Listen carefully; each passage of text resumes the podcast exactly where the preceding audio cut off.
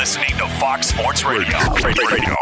Speaking of history, we had one this afternoon. Yeah, earlier today in the bubble in Orlando, it was the Brooklyn Nets beating the Milwaukee Bucks 119 116 the final. And RJ, you being the voice of Vegas, know where this acts up historically when it comes to upsets in the NBA. Well, our database goes back to 1995. We trust back to 1995. This is the biggest upset in the NBA during those years. In recorded point spread history, pregame.com, biggest upset. Now, what have we said? High variance, high variance. Things are going to happen that you wouldn't expect to happen. That's certainly the case here. I mean, when you have 25 years of data and this afternoon happened to be the biggest upset ever, it's a sign. It's a little bit of a sign. Now, if you had bet 100 bucks on Brooklyn, you would have won 1500. So 15 wow. to 1 payoff. And by the way, favorites during this time from 1995 onward who were favored by 17 points or more. So this was Brooklyn were, was a 19 point underdog, so the Bucks were 19 point favorites. 17 or more, 86 and 0 straight up. 86 and 0 till this afternoon. Now 86 and 1, 15 to 1 underdog. What do you think? I mean, you know, there had to be somebody somewhere. So that's a lot of points, but it's a sure thing that Milwaukee's going to win this game outright. So let me go ahead and bet them on the money line. What was the money line? now, yeah, I wish I would have booked that one. now, it's funny because the Milwaukee Bucks this year on January 1 they were laying 18 and they beat Minnesota by only two. So in this era, the closest call of any game up to this point was this very Milwaukee team this very season, favored by 18 and winning by two, now favored by 19 and losing the game. So obviously something about this Milwaukee Bucks team when they have it locked up seemingly, they don't take it all that seriously, which goes against their amazing um, net margin. If you look at their score and their net margin, it's historically good. But against these really bad teams, they don't seem to play hard. Should anybody be favored by 18 points when there's no home court advantage? Well, that brings up a great point because if this, a vast majority of the times there's been such a big favorite, that's been the home team. So if you just do the simple math, if Milwaukee was home for this game, let's call it three and a half points for home in the NBA. I think that's fair.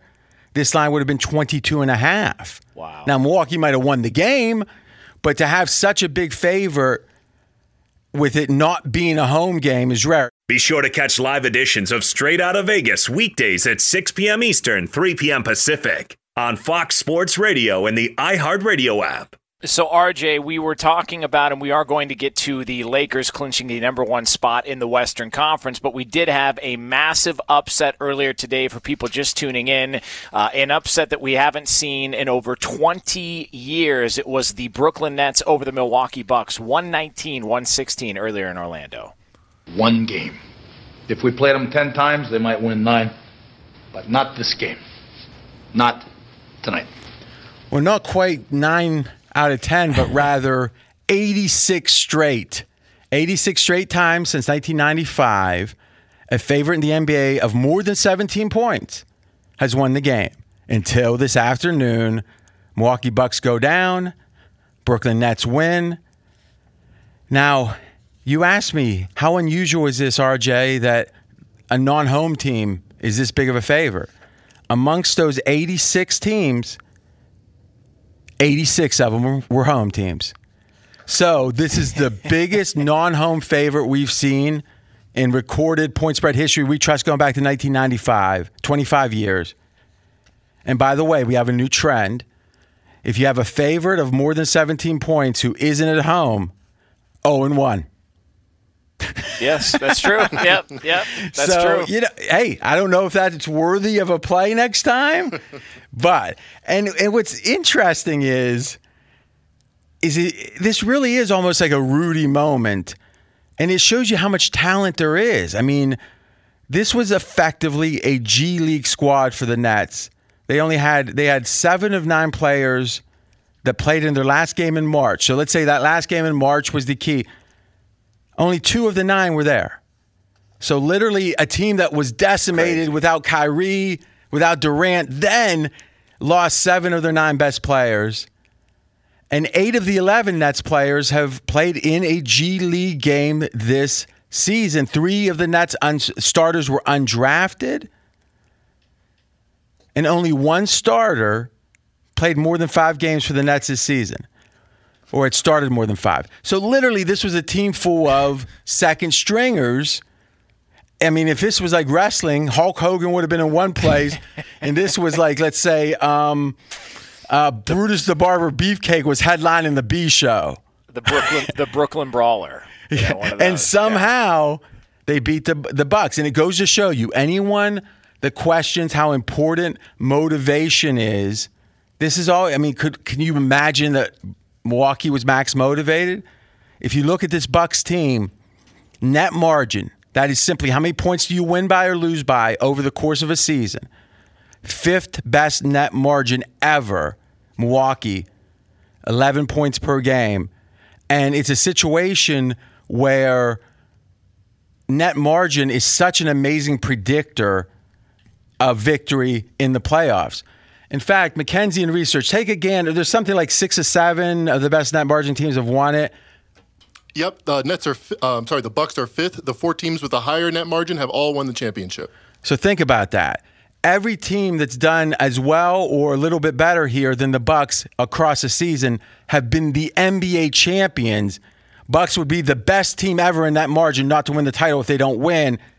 And then they get beat by a bunch of G leaguers. Motivation matters. Uh, There's got to be somebody somewhere that bet on Brooklyn to win on the money. Oh, for sure. There's- 15 there's to gotta be. one. Yes, because that's that's something I always do. Because I always just look at it like you know, sooner or later something's gonna. Like I always bet the underdog in a heavyweight fight because I just look at it and go, all right, well, sooner or later, all it takes is one shot, and and everybody's going to sleep. So why not take the under? But I'm an idiot and I don't know how to gamble. so. And they ask you, I think, in, in like, who'd you bet, Jonas? And you go, puncher's chance and take a drink of beer, right? that's all it is. That's what that's my move. well, speaking of that, Lakers, more, I guess, the heavyweight champions in the West. Yeah, that's right. The LA Lakers clinched the top spot in the Western Conference last night. 116 108 was the final over the Utah Jazz in Orlando.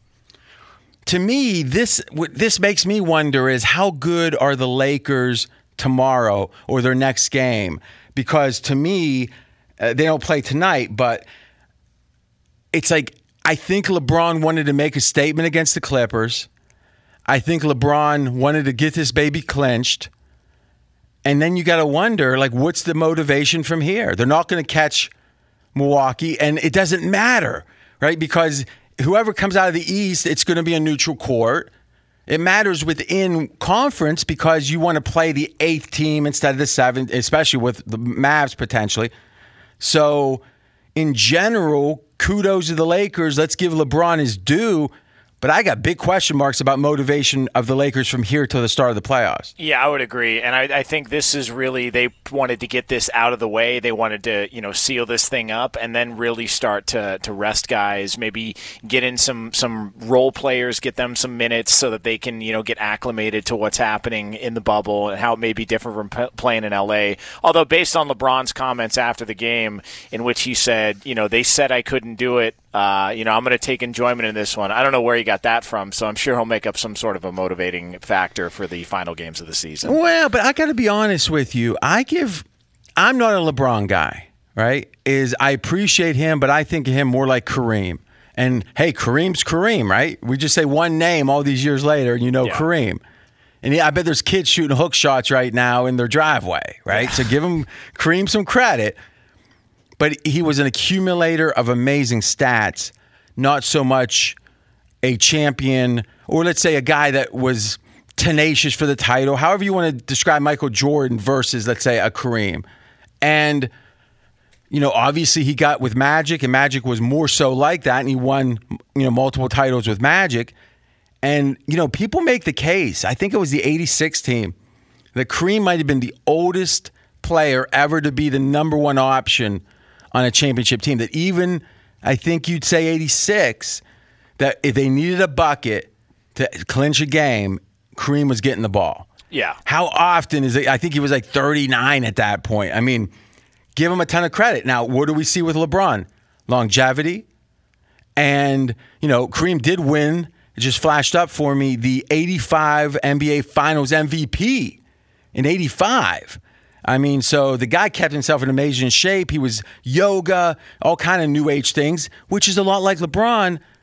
But I think this year, with a new player in AD, and obviously he's a heck of a player, but to take over effectively point guard responsibilities at his age, especially with the miles on his legs, I think this is one of the more. I mean, if I think about LeBron's, like, if I was going to make the case of how good he was, this is in the top five, first five things I say for his career. What do you think? Yeah, as far as leadership goes and just his ability to get the most out of out of teammates, I would say that I just have a hard time when he brings up this, you know, nobody said I could do it and all it's it feels like these are straw man arguments. I don't know who said the Lakers weren't going to be a top team in the West. They they acquired Anthony Davis who's uh, on the list handful of players who you would consider best overall player in the league and last year, we can say whatever we want, but it looked like LeBron James mailed it in. So I have a hard time giving him all this credit in the world when we know a year ago he was drinking wine walking into the game. So I just, you know, it's, it's tough for me. Poor guy in that wine. He probably made a mistake there, I think. that, I mean, if he made his list of mistakes, it'd be, well, I think we got to go with the decision number yeah. one. But that wine, and it was Boone's Farm. I mean, that's the thing yeah, you can't yeah. even, I mean, the if it was 200 wine. bucks, yeah. I mean, I, allegedly, allegedly. Be sure to catch live editions of Straight Outta Vegas weekdays at 6 p.m. Eastern, 3 p.m. Pacific. We get to team number 26, and they are an AFC East representative known as the New York Jets. Oh, this is going to be the most interesting one yet. Pull up your chair, get out your pencil, because there's a lesson here, Jonas. Super Bowl odds for the Jets, 100 to 1. Season win total, six and a half. So seven wins would exceed expectations, six would fall short. Division odds just to win the East, nine to one. Okay.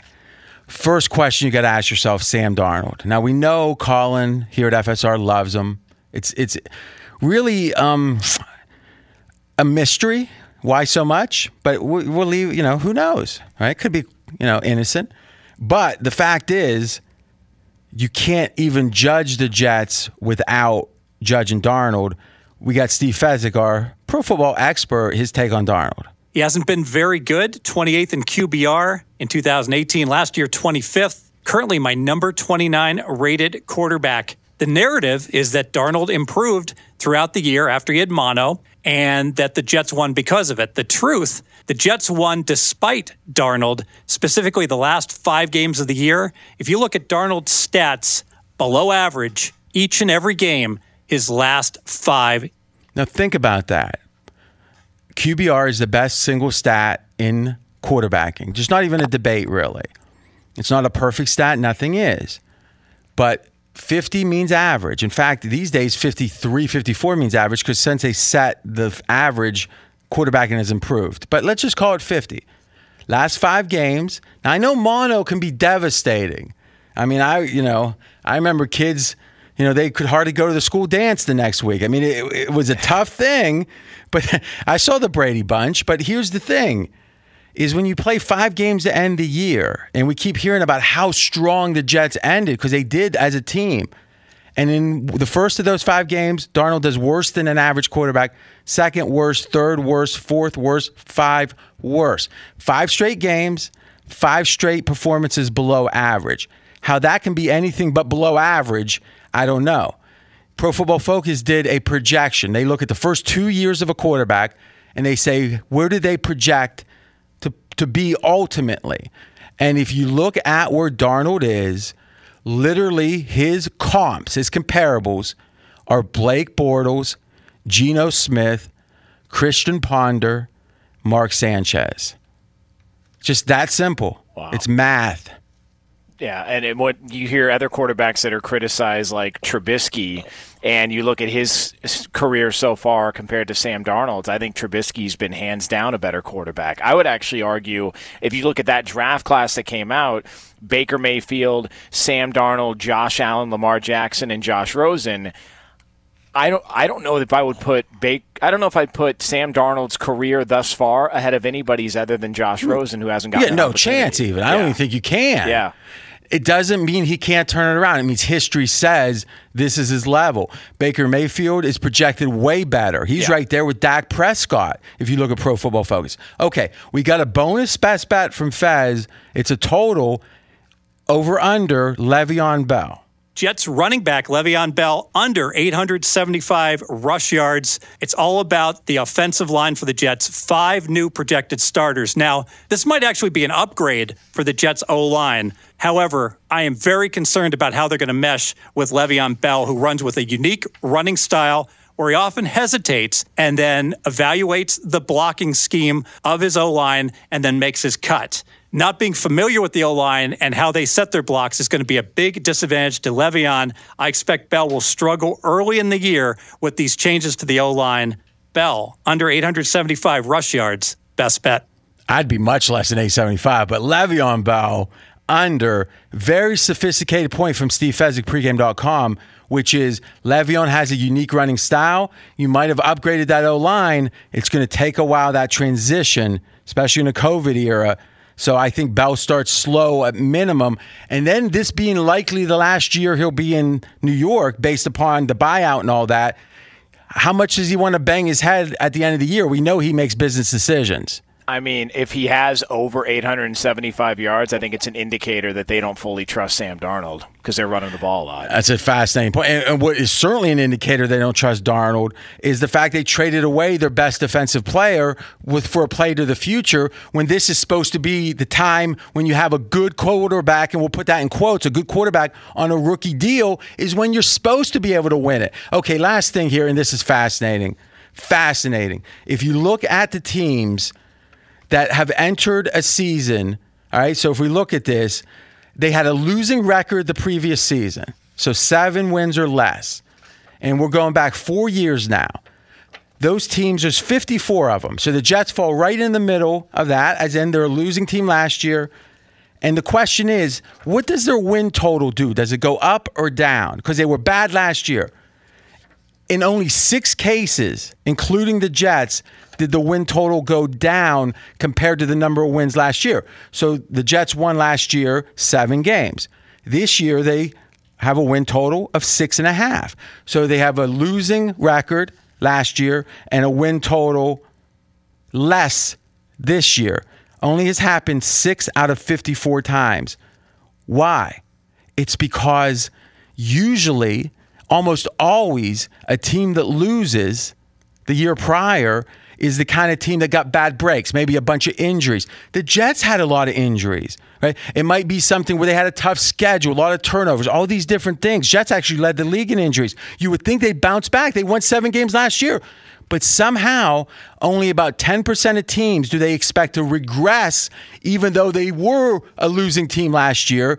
But if you look at the list, Jonas, almost all of them were in tank mode or first year head coach. You've never had, it's really rare to have a veteran coach and a quarterback in place and have your win total go down after a losing year. This is an extreme amount of pessimism for the Jets in the marketplace. Fox Sports Radio has the best sports talk lineup in the nation. Catch all of our shows at foxsportsradio.com.